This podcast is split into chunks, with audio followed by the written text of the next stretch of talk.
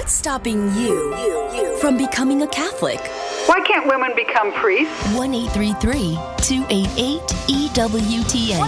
I don't understand why I have to earn salvation. 1 288 3986. Why do I need to confess my sins to a priest? What's stopping you?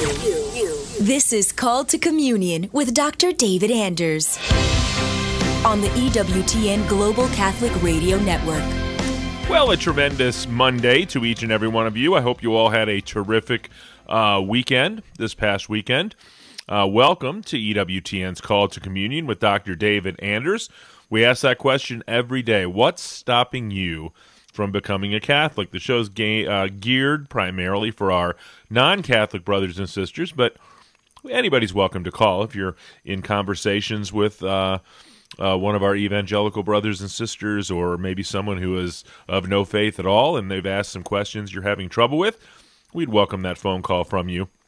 The number is 833 288 EWTN. Pick up the phone and give us a call at 833 288 3986. If you're outside the United States and Canada, that number is 1 205 271 2985 and we'll even put you straight to the front of the line at 1 205 271 2985.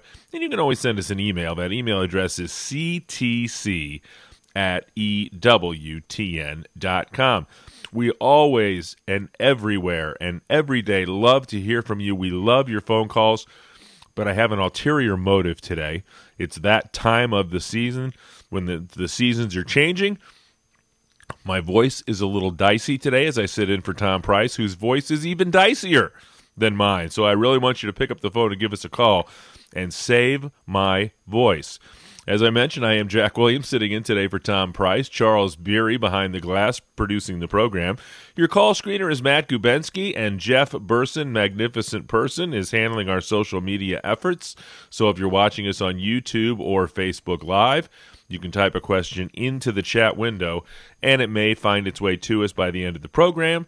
And our host, as he is every day, Dr. David Anders. How are you? Jack, I'm doing great. Thanks. How about you?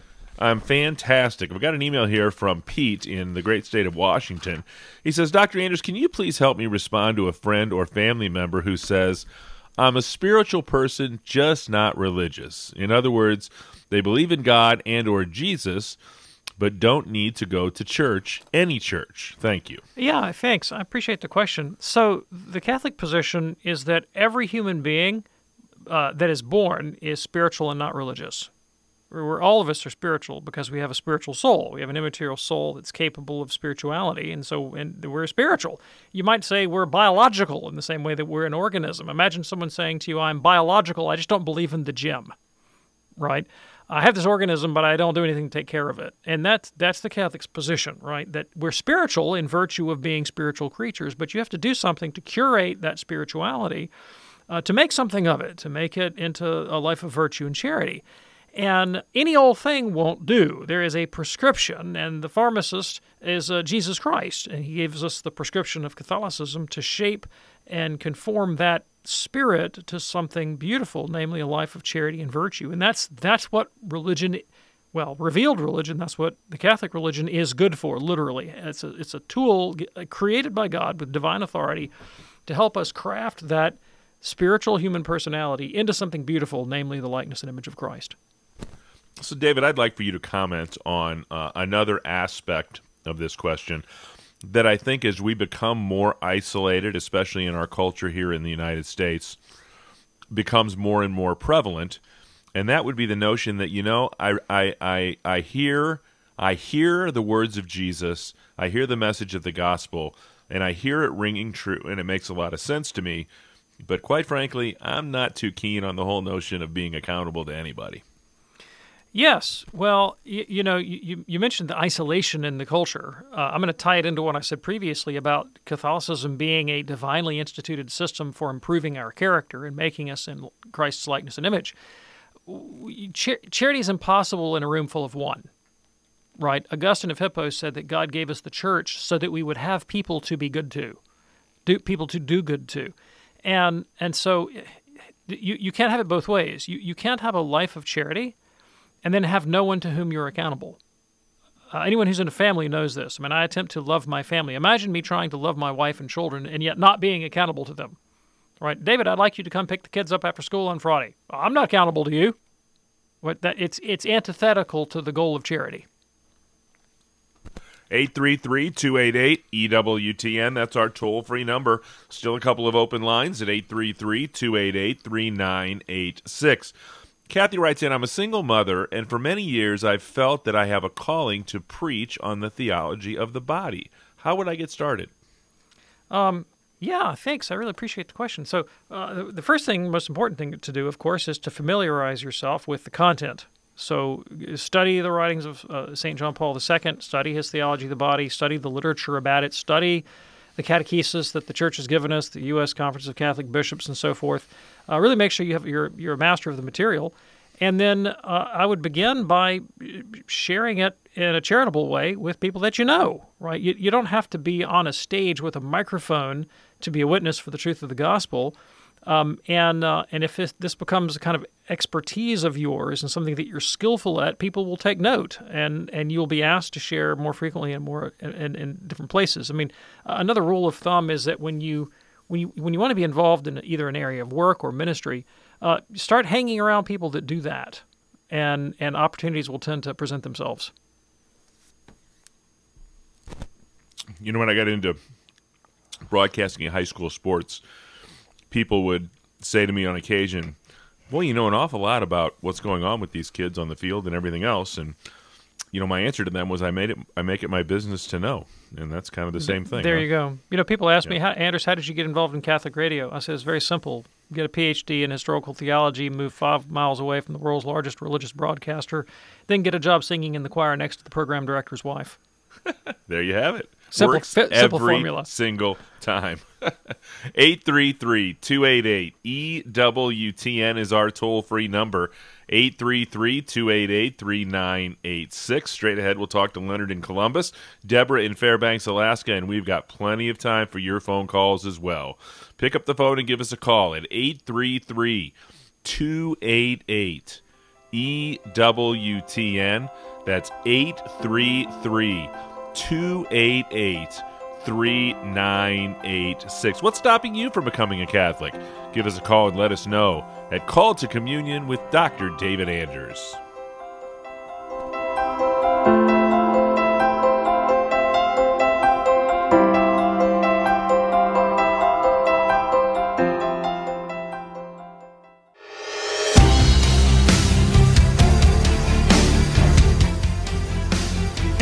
288 EWTN is our toll free number. 833 288 3986. You know, Thursday nights are one of my favorite nights because it's the world over with Raymond Arroyo. He and his guests will tackle uh, the things going on in our culture from a Catholic perspective. Uh, I highly recommend uh, everybody check that out on Thursdays, The World Over with Raymond Arroyo. And we can even send email alerts to remind you uh, about that very thing. Uh, and if you'd like to take advantage of that, simply log on to EWTN.com and click on subscriptions. 833 288 EWTN is our toll free number. 833 288 3986. Leonard is in Columbus, Ohio, listening on St. Gabriel Radio. Leonard, you're first up today. You're on with Dr. David Anders. Thank you. And thank you for your show. I, I love it. So my question is, uh, this past Sunday, uh, I went to church with my family, and my daughter, who says is married uh, in a court and now pregnant with her child, uh, she went to communion, and then I, I I was confused. So when we got home, I asked her that didn't she know she had to be married in the church to be able to go to communion. And then she said uh, she has spoken with two priests, and they said it was okay. So I said, okay, maybe I got it wrong. So I'll find out more. okay, yeah. Thank you. I really appreciate the question. So I, I, I take it that when your daughter got married, that she was a Catholic at the time. Is that correct? Yes. Okay, so uh, according to the Code of Canon Law, and I'm looking at the canons right now, Canon 1108 and following.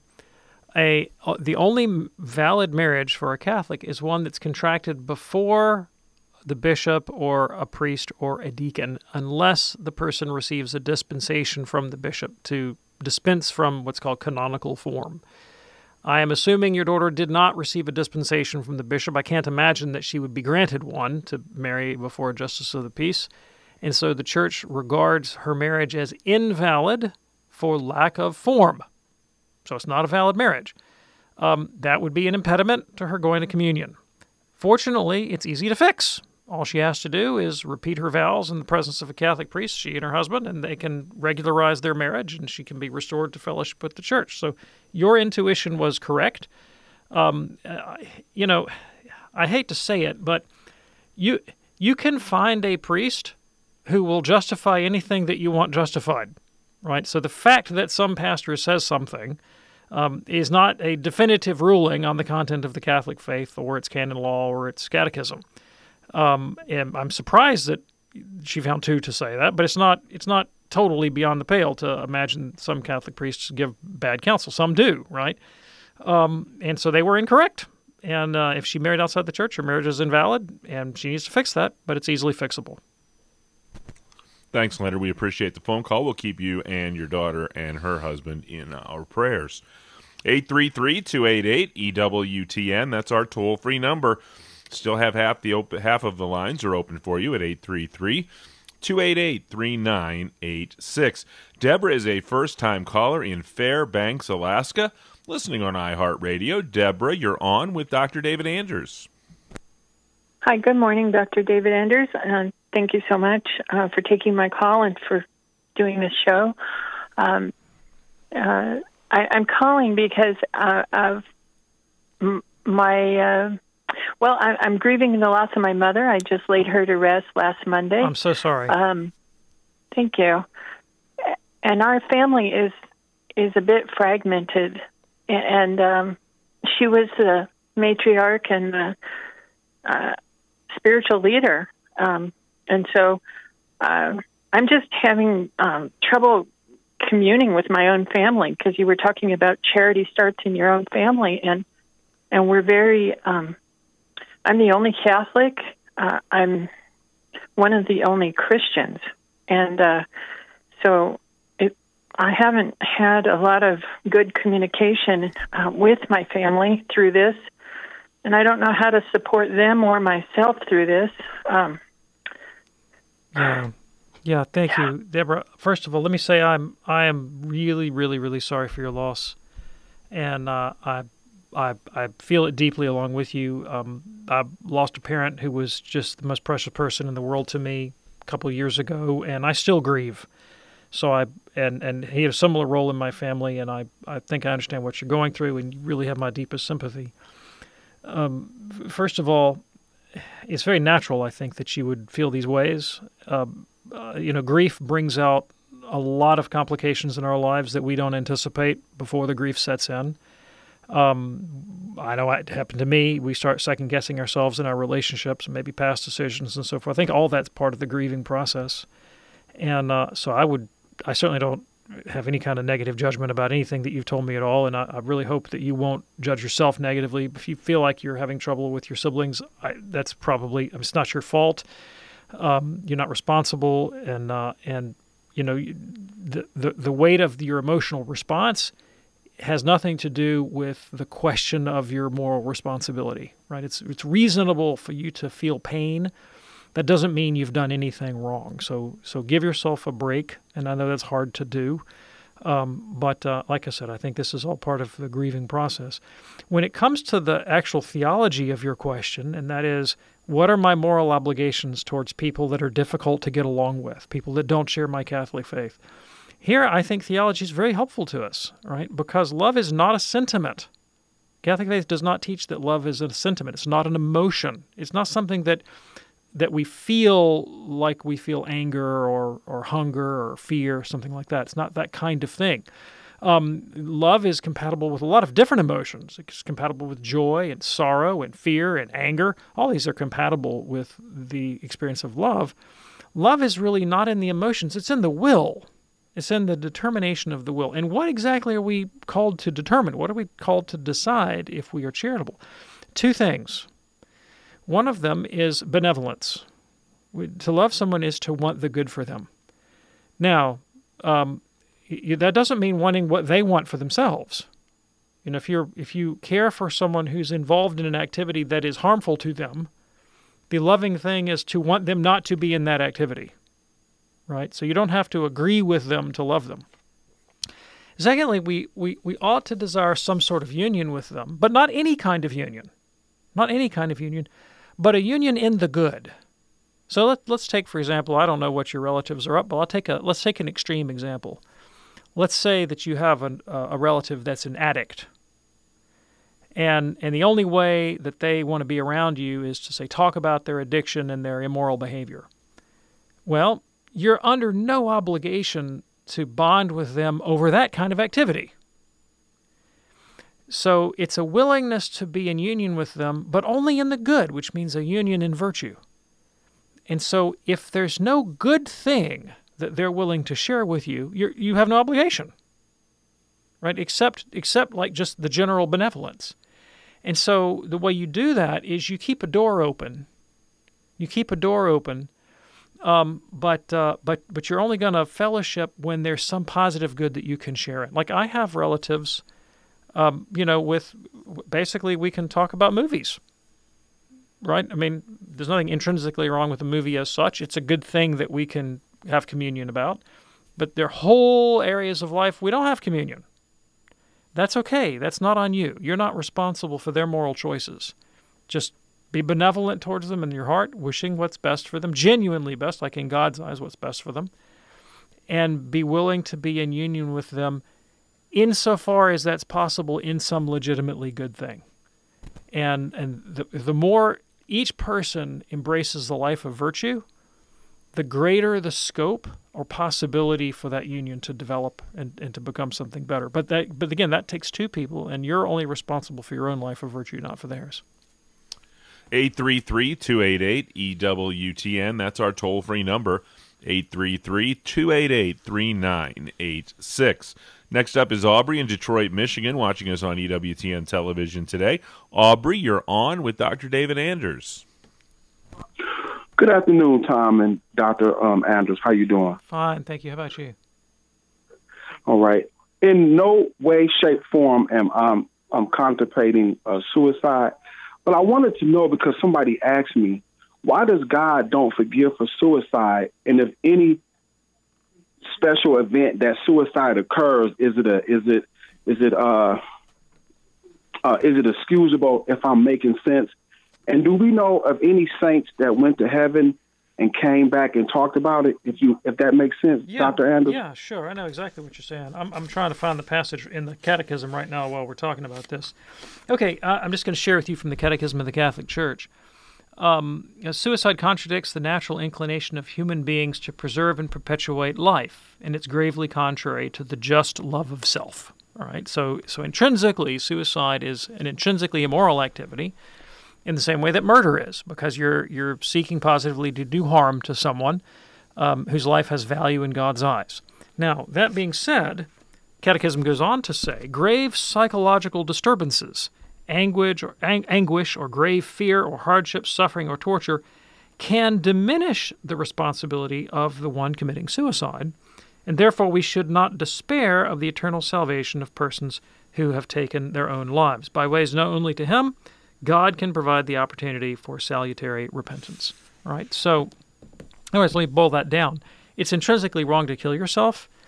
It doesn't mean that every person who commits suicide is fully morally responsible for their action, because many times, of course, they are out of their right mind. I mean, quite literally, they're uh, through through grief or or crushing depression or loss.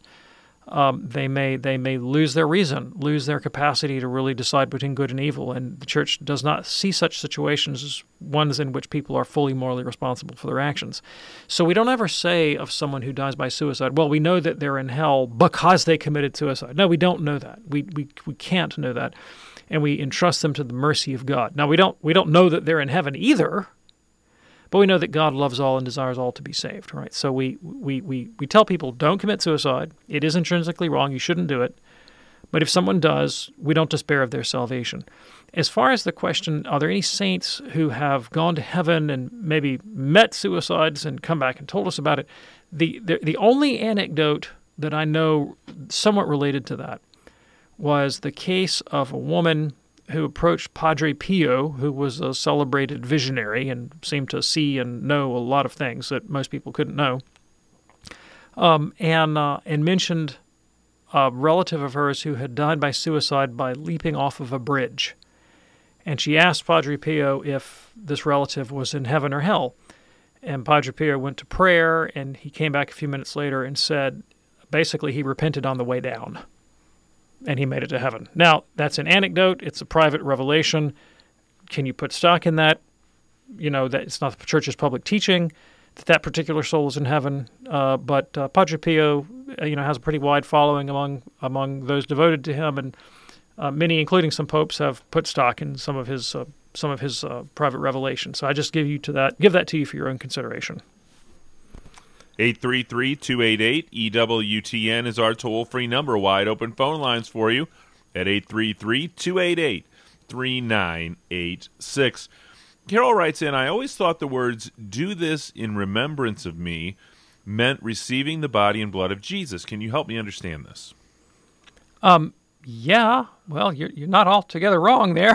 I mean, so so the, the, the command "do this in memory of me" really is a command about the, the entire rite of the Mass.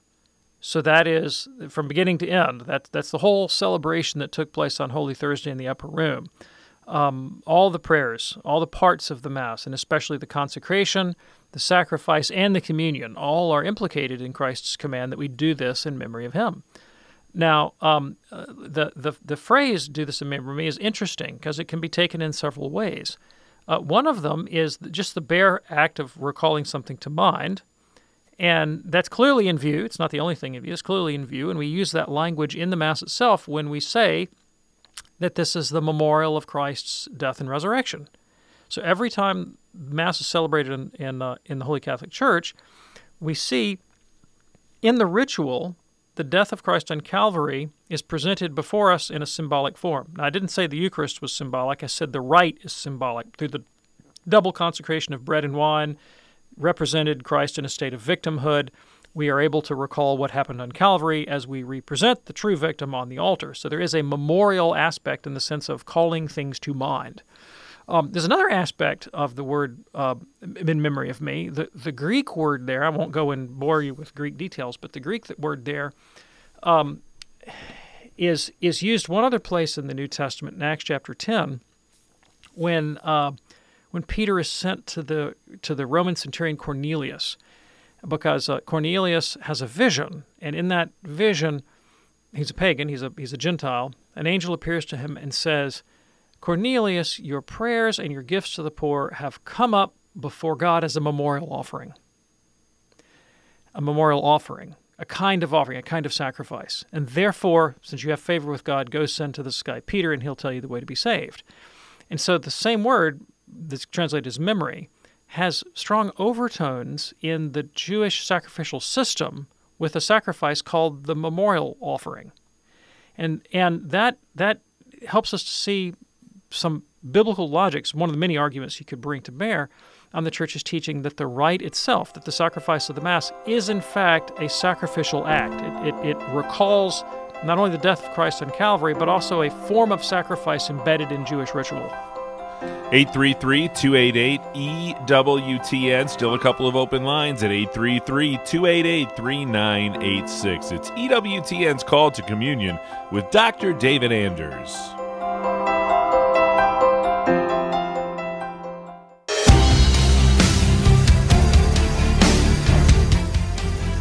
What's stopping you from becoming a Catholic? Give us a call and let us know at 833 288 EWTN. That's 833 288 3986. Next stop for us is Upper Marlboro, Maryland. Andrew is listening on Guadalupe Radio. Andrew, you're on with Dr. David Anders. Hi, appreciate the show. Um, yesterday, my wife and I were um, walking about in a mall, and someone said, "Hey, we're going to have a prayer service. Are you interested?" I said, "I'm interested, but unfortunately, we don't have time right now." And I believe they said they were part of the Grace Church, which I don't know where they came from, etc. But uh, said, "Here, let me show you a passage where it talks about. Did you know the church had another bride other than the Lamb, because the Lamb is God or is Christ, but there's another bride?" And I said, "Okay, that's." I let them talk a bit and they mention how the Sabbath is on Catholics are wrong because we go to church on the wrong day, and then brought up, well, all the error started with Constantine. I asked, were they familiar with church fathers prior to 300? No. Are they familiar with the catechism? No. Invited them to go to RCIA. But I wondered if you're familiar with the Grace Church and this uh, idea that Yes. Like yes, thank you. I appreciate the question. So, first of all, with, with respect to the Grace Church, um, that's kind of like asking a Catholic if he's ever heard of a parish named after the Blessed Virgin Mary, right? There, there are probably a million parishes in the world with that name, and to try to differentiate them, it would be impossible. The number of Protestant congregations that have grace in their name is uh, is uh, nigh unto infinite. So it'd be very difficult for me to locate pre- precisely this one congregation or group. Uh, but in terms of their doctrine, of course, I've heard that teaching. Uh, it's it's characteristic of Seventh Day Adventists uh, and others as well. Um, and the, the the claim is, I mean, I hate to say it, it's just abysmally ignorant. I mean, the claim that Constantine changed the day of Christian worship, or, or, or that this was a kind of violation of New Testament principles or something, is, uh, is very, very, very grossly ignorant. So, within the New Testament itself, there's clear indications that the celebration of the Lord's Day on the eighth day, the first day of the week, had become the norm. So, two places, Acts chapter 20, verse 7, and, and 1 Corinthians 16, um, we read that it's on the first day of the week that the, that the church would gather, uh, celebrate the Eucharist, and, and make their offerings for the poor. So, that's, that's within the New Testament. Our very earliest uh, writings outside the New Testament also indicate that this is the practice. So I'm talking about the Didache, the letter of Barnabas, the, the, the epistles of Ignatius of Antioch, Justin Martyr, uh, first century, very early second century Christian writers um, from various parts of the empire all recognize that, that the Christian practice is to gather together to celebrate the day of the Lord, the day of his resurrection, on the eighth day of the first day of the week. Um, so it, it, the idea that this somehow happened in the fourth century is just insane. I mean, that they haven't read the text, they don't know the history. Uh, but more to the theology of the thing, when when people make the charge that Christians have moved the Sabbath, they they don't understand that within the New Testament itself is emphatic that Christians are not Sabbatarians. We don't worship on the Sabbath. Like we don't celebrate the Jewish Sabbath. I mean, the book of Colossians is explicit: do not let anybody judge you with respect to a new moon or a Sabbath day. These things are a mere shadow of what is to come. Uh, Christians are not Jews, and we don't follow Jewish law. We don't have to. And we haven't touched the Sabbath. The Sabbath is where it is, has always been, which is Saturday, and that's when Jews go to the synagogue and refrain from work. And you'll note that something very, very different happens on Sunday. The command in the Old Testament was not gather once a week to worship. The Old Testament command was refrain from work one day a week, the seventh day of the week, and worship every day. So Jewish priests, uh, Israelite priests, offered sacrifice to God seven days a week. But one day a week they took off from work. Nothing in the Sabbath commandment about worship. The Christian celebration of Sunday as the Lord's Day is specifically a commemoration of his death and resurrection. It is a form of worship and for the offering of a unique sacrifice, namely the sacrifice of the Mass. That's not indicated in the Sabbath commandment. That is a new thing. Now, is there continuity between the Jewish Sabbath and Christian Sunday? Of course there is. Of course there is. So the Christian position is it's the fulfillment of the Sabbath, but we didn't move the Sabbath. We left it right where it was, and and uh, we don't celebrate it. and we haven't we haven't changed it. We haven't we haven't we have no problem. Jews want to worship on the Sabbath, fine with us. Like refrain from work, that's great, no problems, right? We offer the sacrifice of the Mass, the Eucharist on Sunday. That's what Christians do. It's not the same thing as the Sabbath commandment, although it is a kind of fulfillment of the Sabbath commandment, uh, but a fundamentally different sacrifice. So theologically, your new friend's allegations misunderstand the nature of Christian worship uh, what happens on the first day of the week. And historically, they're just way off base, having not actually looked at the sources themselves to determine what is the history of this thing. 833-288-EWTN is our toll-free number. Steve is up next, a first-time caller in Mobile, Alabama, listening to the Called to Communion podcast. Steve, you're on with Dr. David Anders. Okay, Jack, I told the call screener I am not a first-time caller. I've called a number of times. So uh, anyway, uh, uh, accolades for the show. It's like I consider myself a charter listener. When David first uh, got Thursday afternoon, 2 p.m., I was listening to EWTN on WNGL. And uh, so I've listened for a long time, and uh, I've heard a lot of what he says over and over again. So one day I'm riding. I work for a company that that's statewide, and I was in the Magic City up your way and my coworker, who didn't know any Catholics, asked me uh, why we worshiped Mary and believed in purgatory. And so I gave her an answer in line with the sort of thing David talked about. And uh, she was absolutely floored by that and said, You know, I've never heard anything like that. It makes perfect sense. So she got very interested in learning more about the Catholic Church. And in that study, one of the hangups, of course, she goes to a church up there, SMIC, let's just say that. So, soteriology. Well, one morning when I was exercising, I was been listening to my podcast. David just nailed the difference between uh, the Catholic and um, the Calvinist view of that, the soteriology. And so I referred her to that. And then all of a sudden she became interested in Called to Communion. And she called more than once and one of the complaints she um, she told David about was she didn't know any Catholics in Birmingham. And one of the people that he put her on was someone uh, David talks about frequently, and that's Father Lambert Greenan. And so she went to Father Lambert for uh, for catechesis on the Eucharist, and that's where I met him and uh, Father Lambert was at um, Casa Maria there in his apartment. So I was actually at Casa Maria the last couple of weeks uh, at a silent Carmelite retreat, and uh, Mother asked, well, "Have you ever been here before?" And uh, so I explained this to her, and uh, so it brought back a lot of good memories. And I found out later that day that this person, Elizabeth's uh, daughter, actually became a Catholic at St. Paul that very Sunday. Uh, and also, this past Sunday, November 12th, was the sixth anniversary of her becoming a Catholic church.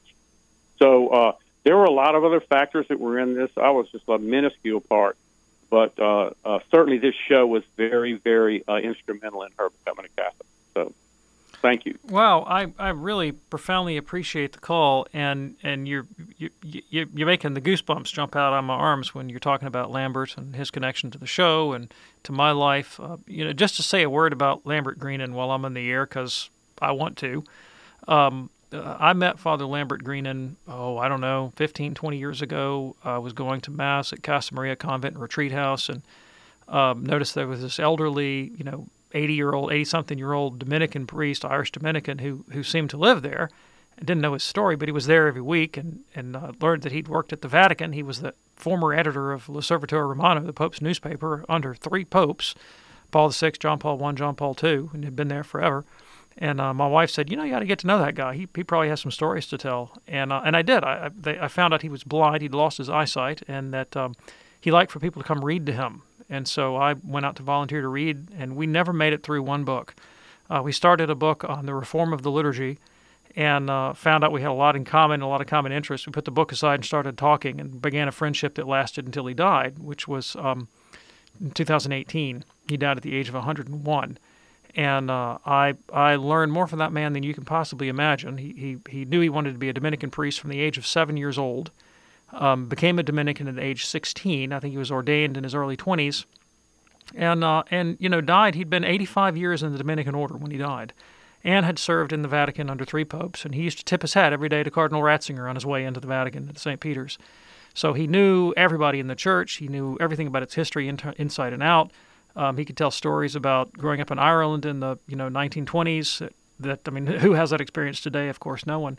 Uh, but beyond all that, though he was a tremendous intellect, he was fluent in Latin and Italian and German and deeply learned and had a, uh, a mind like a steel trap, could remember everything, could remember lectures he heard at the Angelicum, you know, in the 1940s. Um, but above and beyond all that, he was charitable. And St. Paul says we can have w- wisdom and knowledge like the angels, and if we lack charity, we're, we're nothing at all. And uh, but he was deeply charitable, and he loved me and became a very dear friend of mine. Always cared about me as a human being, not just about my mind or my catechesis or theology, but about my wife, my children, my family, my life, my parents, my sufferings, my sorrows, my hopes and dreams, and uh, and genuinely mentored me and was to me the face of Christ in in His mercy. Uh, you know, it, with a very Dominican accent, in you know, and Irish to boot for that matter. But but uh, just a very meaningful relationship, and um, and I, I I'm, I'll be eternally grateful to him for manifesting to me not just the truth of Catholicism in books or from the Catechism, but by making it real in a human life by manifesting all that learning, all that theology, but but but but coloring it, covering the whole thing over with charity, and that that is that, that's the heart and soul of the Catholic faith. Like all the learning in the world does you nothing if you can't actually be present to another human per, human being in their deep humanity. And uh, and so it's a just a deep pleasure for me to know anyone who's ever crossed his path, and even better if they crossed his path because of anything that I had to do with it, and all the lives that he touched. So uh, pray for the repose of the soul of Father Lambert, and Father Lambert pray for all of us. And uh, and I'm so happy to hear about these people that have come into the church and to know that Called to Communion and Casa Maria and EWTN had anything to do with it. So thank you so much for that. I really appreciate it. We head next to Dayton, Ohio. Pat is a first time caller listening on Sirius XM channel 130. Pat, you're on with Dr. David Anders. Hey, great. Thanks for taking my call. And uh, my question is uh, I'm a Catholic, and I had lunch with a real good friend who's an ex Catholic. He quoted a survey that said nine out of 10 Catholics thought that priests should be allowed to be married. Well, I disputed it and didn't really want to argue about it, so we quit the conversation there. But I did research it, and it, I guess that priests were allowed to be married till about 1100 or so. And I'm just wondering what changed to make them uh, not be allowed to be married, and does the Dr. Anders think that perhaps at some point in time, given the situation of uh, not a lot of priests, that it would ever go back to allowing priests to be married. Yeah, thanks. Appreciate the question. So, uh, as you might expect, the answer is far more nuanced than than than the way the question has framed it. Um, it's not precisely true to say that priests were allowed to marry and then they weren't. Um, th- there's always been a preference for a celibate priesthood in the Catholic Church, East and West, because Christ himself, of course, was celibate, St. Paul was celibate, and they both commended that form of consecration as the most perfect way. Jesus spoke of those who made themselves eunuchs for the sake of the kingdom of heaven. Paul talks about it being better that a man not to bear, not marry, so that he can give himself to the to the work of the ministry. And uh, and what's always been the case, whether married or not, is that if a married man is ordained and his wife dies, he can't marry a second time. And so, that, again, that, that preference for, you know, you may have come into the faith in one state of life, uh, but if your state of life changes and it becomes a celibate state of life, then you're then you, you you must live that consecration. If you're a priest, you have to stay celibate and single. If you're a priest and your wife dies, that's why Paul says in more than one place that the, the bishop or the priest has to be the husband of but one wife. Can't have two wives, can't have three. The husband of but one wife. Um, so no no consecutive marriages there if you're a priest. And so there there are still married Catholic priests in the church today. The Eastern rites of the church have uh, have quite a few, and there's a few stragglers in the Western in the Latin rite as well. But the rule for them is the same as it's always been, which is that if their spouse dies, that's it, one and done. They they can't marry again. Um, and uh, and and there are, like I said, there are uh, converts, particularly from Anglicanism, into the Catholic Church today that are allowed to be ordained priests even though they're married. So the, the ban on, on marriage is not an absolute ban, uh, never has been. But as we said, there is a strong there's a strong preference for the celibate priesthood uh, because of those biblical arguments that we have already made. Now, Um, in in terms of the situation in the 11th century, the the issue wasn't so much marriage as it was concubinage, right? So there's there's always been a problem uh, because of human nature with priests and lay people, for that matter, not following uh, the full uh, Catholic moral teaching on human sexuality. And so you, you did have a big problem with priests that were taking concubines and, and lovers. And there was a, a, very strong movement in the 11th century to crack down on that and to go back to celibacy for the priesthood as the ideal and and that whole movement strengthened the what would ultimately become the canonical position universally on Latin Rite priests, which is that they're they're overwhelmingly not to be married when they're ordained. Uh, and so that's the predominant practice in the West. But like I said, the story is a bit more nuanced than than the way your friend put it. When it comes to the survey results, um, I mean, there's a whole industry of um, of collecting survey data that purports to show that the run of the mill Catholic does not agree with the church's teaching on some issue, with its policy on some issue. And I, I have a friend who's a Catholic sociologist. Um, well, so I'd say put him on the left side of the political and theological spectrum, who really, literally has made a career out of publishing books uh, purporting to show just that, that most Catholics disagree with the church on this, that, or the other thing. And there's more than one way to take that data. Uh, the way he takes it and the way some ideologues take it is to suggest that the Catholic Church needs to change its teaching to bring it in line with popular opinion. That's that's one way to take that kind of data. Um, another way to take the data is that it's the popular opinion that needs to be brought in line with the teaching of the the, the magisterium. Um, and and beyond that, you typically find when you do survey data of this kind that you can break it down demographically and find very different responses depending on what kind of Catholic you're asking. So if you ask, if you survey Catholics who go to Mass every week, Catholics who go to Mass every week and confession at least once a year, do you agree with the Church's teaching on X, Y, Z, P, D, or Q? And overwhelmingly, they will agree. If you ask people who identify as Catholic but never darken the door of a Catholic church, do you agree with the church on, you know, X, Y, Z, P, D, Q? They will overwhelmingly disagree. That should not surprise people that dynamic. Uh, and it hardly counts as a sort of ringing condemnation of the church's position on a particular issue if the most disaffected and the least attached uh, have the least attachment to Catholic doctrine. And, you know, the reasons that people disaffiliate, are all kinds of reasons that people disaffiliate. Um, objection to Catholic doctrine is actually fairly small on the list. If you, if you survey people who have left Catholicism about why they leave, a flat out disagreement with Catholic doctrine rarely ranks high on the list. It, it, usually is more an interpersonal dynamic or a sense of you know spiritual fulfillment or lack thereof, but it is rarely boils down to you know I disagree with this or that teaching. So that's what I have to say. 833 288 EWTN is our toll free number. 833 288 3986.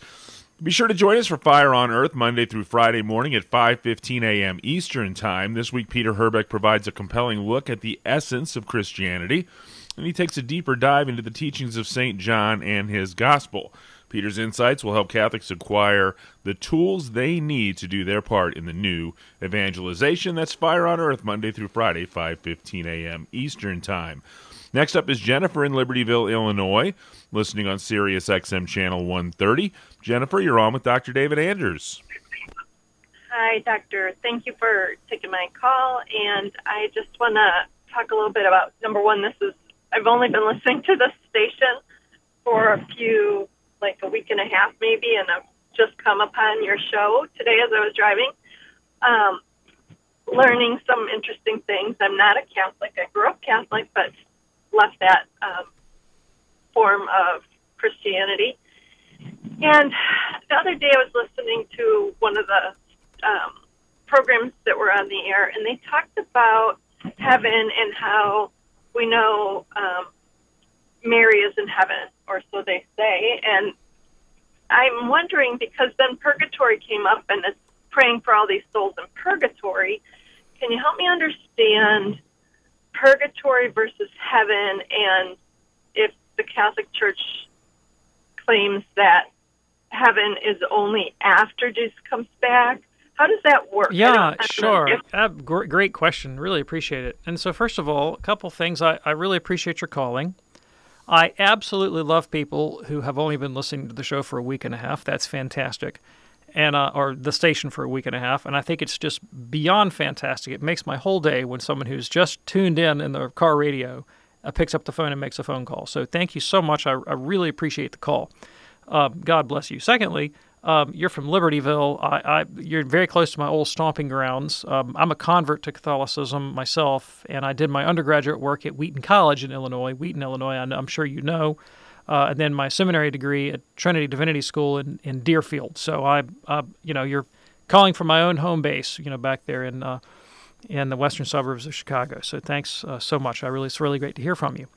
Uh, when it comes to the Catholic doctrine of heaven, how that relates to purgatory, uh, where do we place heaven in terms of uh, Christ's second coming? First of all, what is heaven? What is the reward of the just? What are we looking forward to when we talk about going to heaven when we die? Uh, the Catholic position I find personally so beautiful. Um, you know, St. Paul says that now we see through a glass darkly, then we will see clearly face to face. Uh, St. John says that we'll be like him when we see him.